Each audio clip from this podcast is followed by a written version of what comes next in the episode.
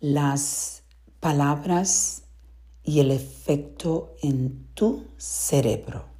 Esa es la reflexión del día.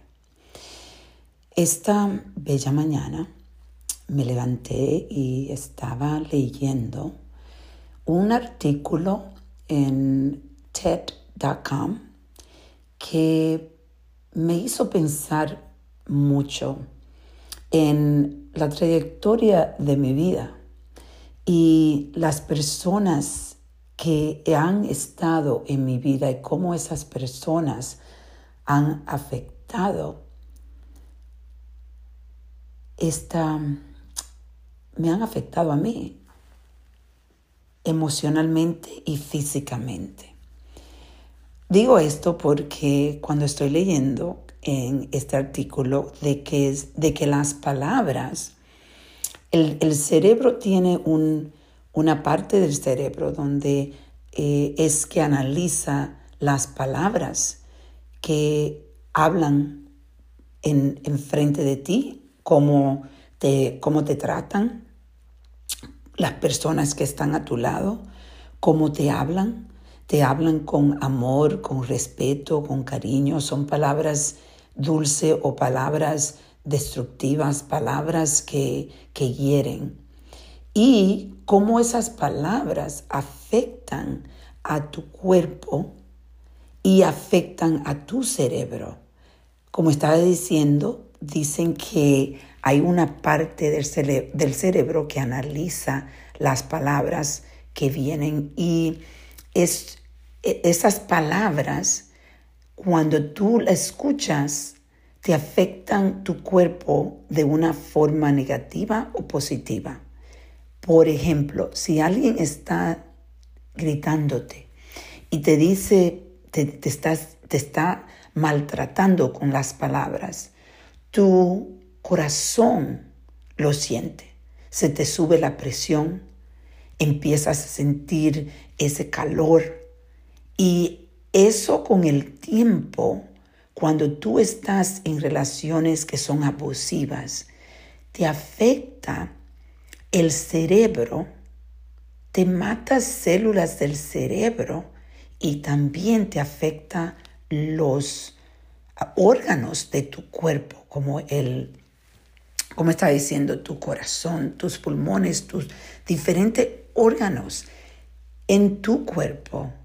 Y con el tiempo, cuando tú tienes esa, ese estrés que te causan las personas que están a tu alrededor y tú estás escuchando, escuchando palabras abusivas, tú estás quitándote tiempo de tu vida. Es, eh, ellos hablan de, el, de tener un, el presupuesto de tu cuerpo, lo dicen. El presupuesto de tu cuerpo, tú puedes añadir positivo o negativo. Y las personas que están a tu alrededor contribuyen al presupuesto de tu cuerpo. Y cuando estaba escuchando, estaba leyendo esto, me sentí que era necesario que hiciera este podcast, porque yo siempre he dicho que las personas que te rodean hay que ser muy selectiva para esas personas. Y la persona como tu esposo, las personas que tú convives todo el día, esas personas son muy importantes en tu vida.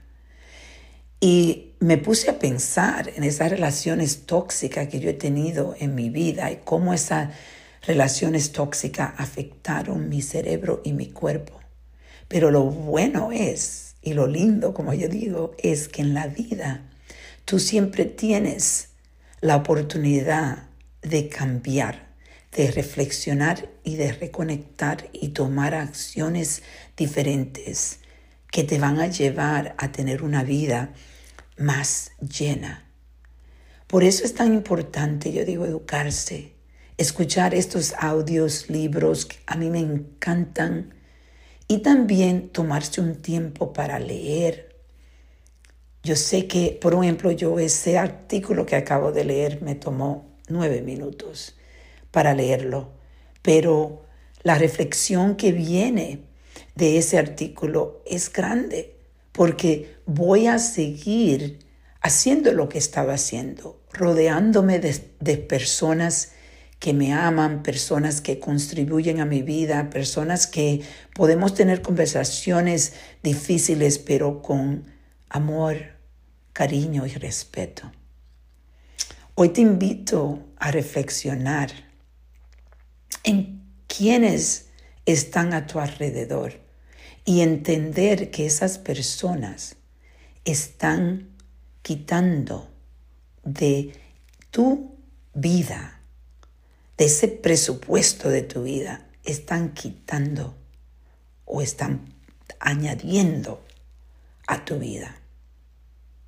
Tú puedes tomar acción y puedes reflexionar y reconectar.